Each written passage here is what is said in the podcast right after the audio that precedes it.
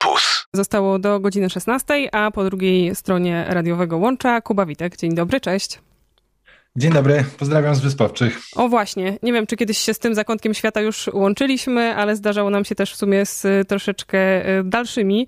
Będziemy o tych Wyspach Owczych y, rozmawiać, trochę w kontekście zeszłego roku, bo Kuba jest reżyserem i podróżnikiem.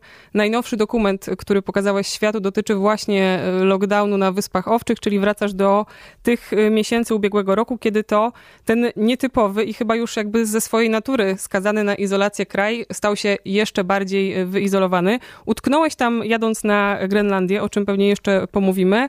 E, czy można było się przestraszyć na początku i spanikować właśnie z tego powodu, że taki e, oddalony kraj zostaje jeszcze bardziej zamknięty i wyizolowany? Zdecydowanie. E, gdy dotarły tutaj pierwsze informacje do mnie o wirusie i o pandemii, to też tak z dwudniowym, można powiedzieć, opóźnieniem. no to w ogóle był to poważny szok oczywiście, bo jak wszyscy nie wiedziałem, co się dzieje i, i, i jaki będzie miała przebieg w ogóle ta cała historia. E, a gdy pierwsze emocje opadły, no to zaczęły się właśnie analizy, co robić, czy, czy, czy stąd uciekać, bo jednak wyspowcze są bardzo małe. Krążyły plotki, że jest tutaj tylko kilka respiratorów, e, że gdyby przestały, przestał przypływać statek z Danii z olejem, w ogóle z e, jedzeniem i tak dalej, to bardzo szybko, w zasadzie w ciągu miesiąca mógłby być tutaj pojawić się duży problem z życiem w ogóle. No a z drugiej strony zastanawiałem się, czy jednak się nie okaże, że lepiej tu zostać na jakiś dłuższy czas. No i koniec końców tak wybrałem. A jeżeli w cudzysłowie oczywiście uciekać z tych wysp owczych albo na nie przyjeżdżać, to jaką drogą, jak tam działa transport w czasach, nazwijmy to, normalnych? E, droga jest, no, pomimo tego, że na przykład Wyspowcze są e, dużo bliżej od Islandii, e, co wiele osób szokuje, jak w ogóle pierwszy raz się z Wyspami Owczymi jakoś tam spotykają, bo, bo wszystkim się wydaje, że to jest jeszcze taki bardziej odległy kraj, ale to tylko dlatego, że ciężko się tu dostać, ponieważ można dolecieć samolotem przez Kopenhagę bądź właśnie na przykład Reykjavik, albo popłynąć promem z Danii. I to w zasadzie są tylko te dwie możliwości. Jakby ktoś chciał to zrobić teraz, to przynajmniej tak pokazują Google, że to niecałe 7 godzin, aczkolwiek nie jestem pewna, czy to wszystko komunikacyjnie po drodze będzie y, działało.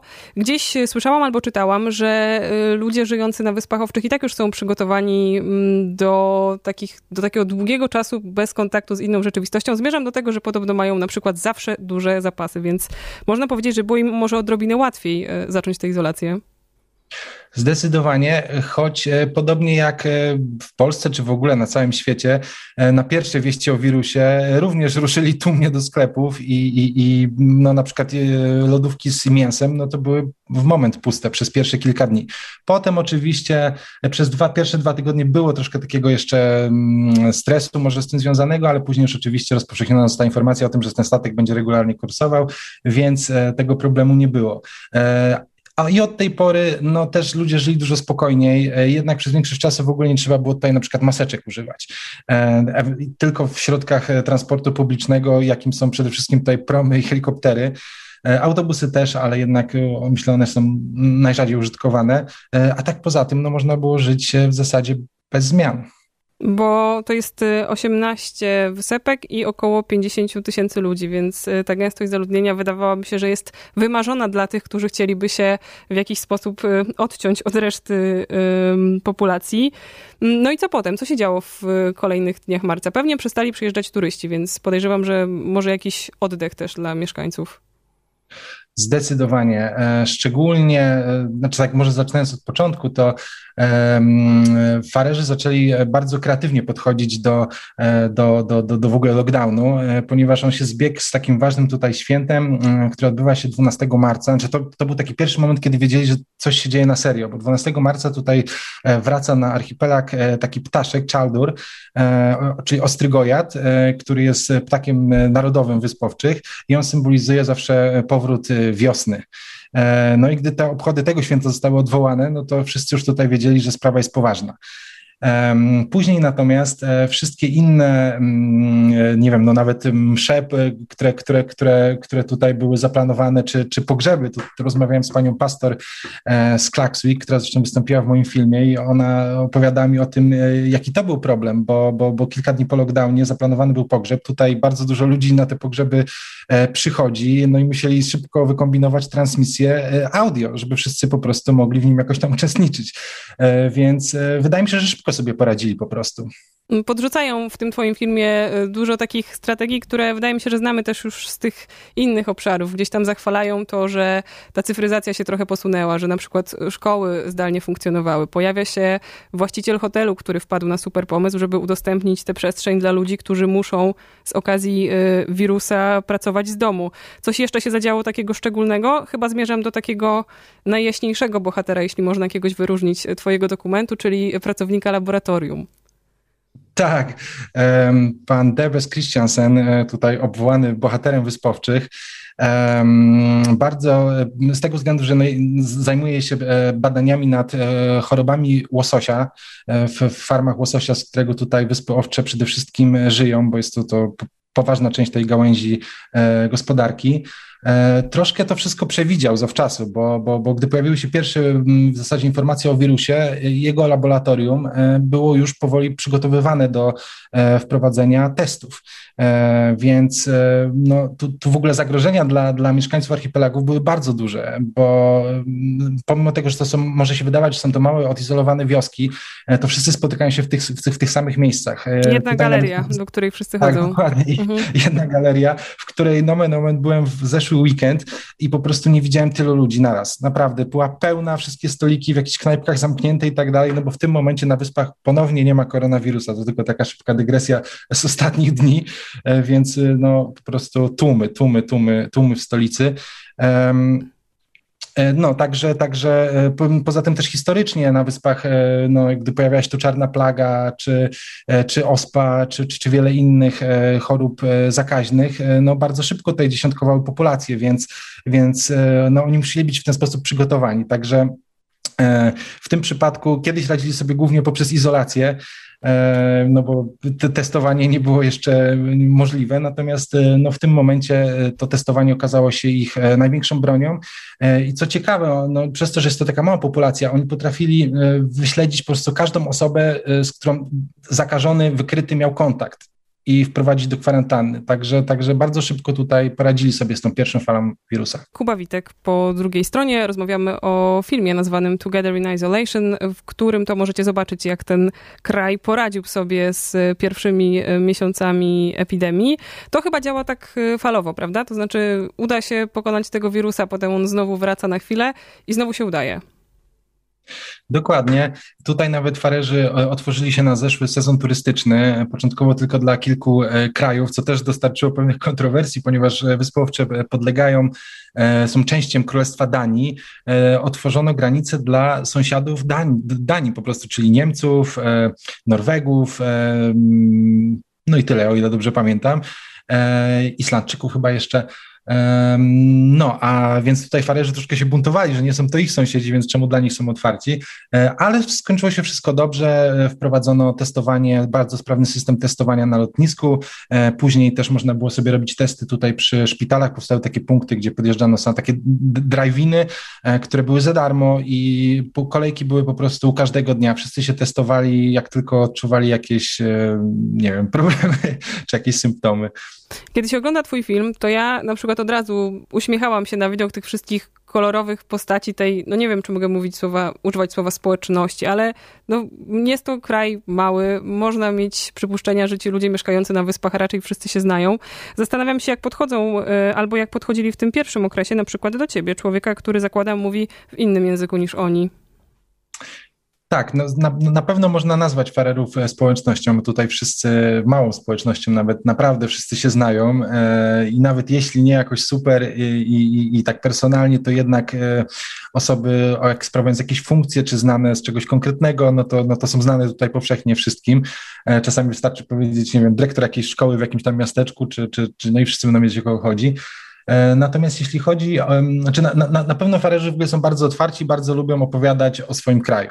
To zdecydowanie, więc jakby to, to ułatwia jakiś tam pierwszy kontakt. E, a, w kwestii mm, pandemii, no to ja też mogłem po prostu im powiedzieć, że jestem tu od jakiegoś czasu, e, też miałem robione testy, zachowywaliśmy oczywiście no jakieś tam wszystkie, prawda, przeciw, jak, no nie wiem jak to powiedzieć, no, przeciwwskazań. wymogi i zalecenia. Wymogi, tak, tak, mhm. dokładnie. E, także nie było w ogóle problemu, jeśli o to chodzi. Mhm. E, nie wiem, aż mi uciekło pytanie z wrażenia. A, bo chciałam jeszcze wrócić do tej społeczności. E, widzę taką, nie wiem, czy można to nazwać dumą, a jeśli to jest duma, to tak jakoś pozytywnie rozumiana, że oni w tym filmie rzeczywiście mówią, my zrobiliśmy, zadziałaliśmy na czas. To jest jakaś, twoim zdaniem, właśnie takie zadowolenie i satysfakcja? Czują się wyjątkowi jako naród, że podołali?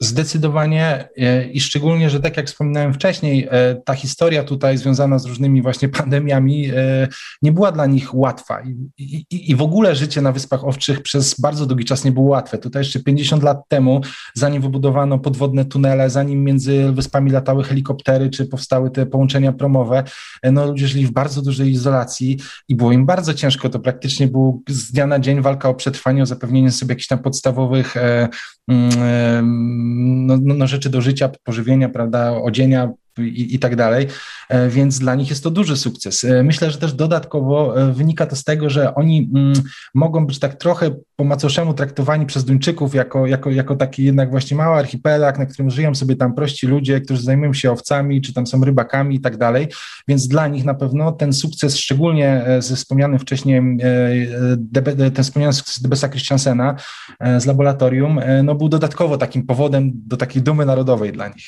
A czy wszystko się da załatwić na Wyspach Owczych? To znaczy czegoś ci brakuje, do czego jesteś przyzwyczajony, nie wiem, w Polsce? Do lasu. Przede wszystkim. Ale widoki rekompensują chyba. Widoki rekompensują, choć oczywiście e, też po, po pewnym czasie, no, to, to, już jest mój tutaj teraz szósty pobyt na archipelagu, spędziłem tu w sumie no, ponad półtora roku. E, przeszedłem większość szlaków górskich, odwiedziłem 15 z 18 wysp, zostały mi tylko trzy, jedna nie zamieszkała i dwie na, takie, na których mieszka albo jedna rodzina, albo w zasadzie jedna osoba, e, więc już dokucza mi tutaj jednak e, brak po prostu przestrzeni.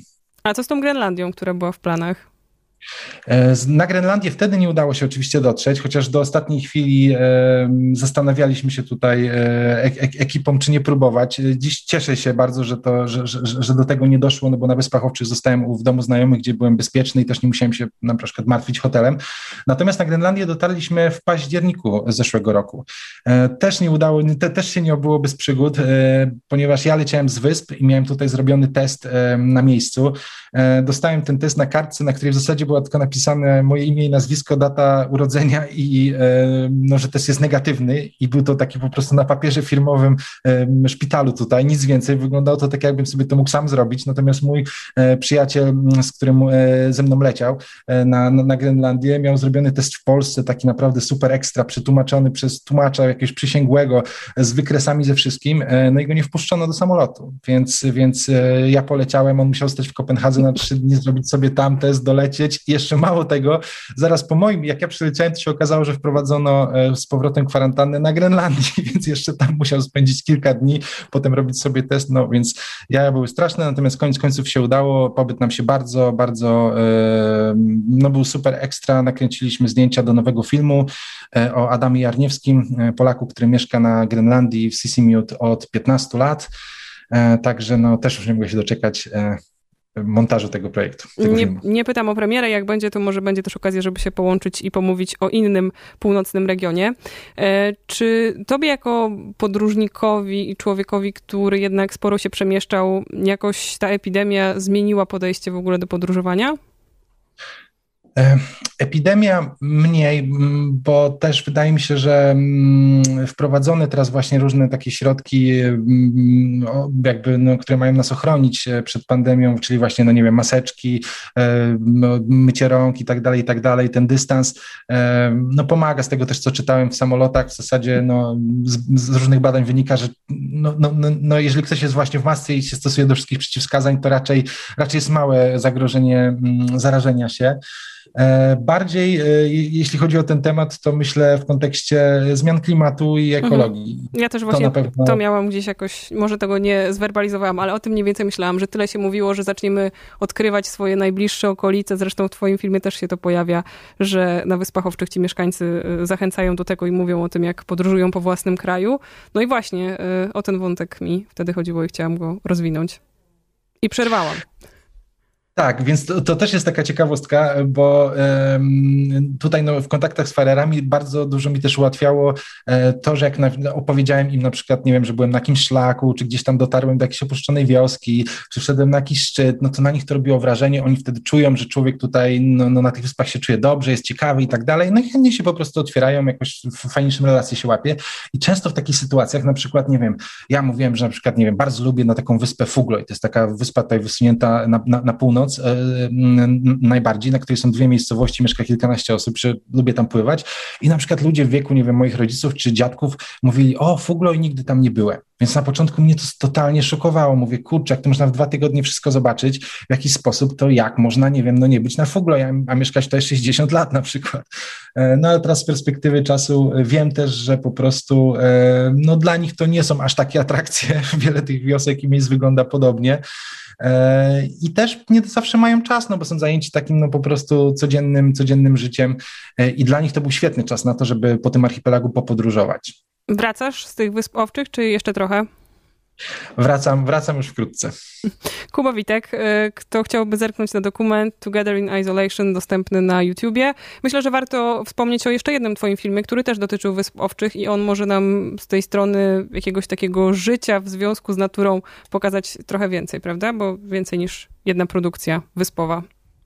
Tak, bardzo również zachęcam właśnie do obejrzenia filmu, który się nazywa Far Away, e, Sztuka przetrwania na Wyspach Owczych. E, to dla ludzi, którzy o wyspach e, wiedzą niewiele, bądź nic, myślę, że jest takim dobrym startem. Można w nim posłuchać i kilku Polek, które tutaj mieszkają od jakiegoś czasu i opowiadają o różnych aspektach właśnie tego życia, ale też właśnie lokalnych mieszkańców, farerów i, i trochę właśnie dowiedzieć się historii tradycji, która uważam, że jest bardzo, bardzo ciekawa. Kuba Witek był naszym gościem, bardzo dziękuję. I jeszcze w sumie, jeśli wpiszecie to imię i nazwisko w wyszukiwarkę, to też ruch lodu może wam wyskoczyć. Czekamy na ten y, bardziej północny film. Dzięki. Dziękuję bardzo. Pozdrawiam. Same sztosy.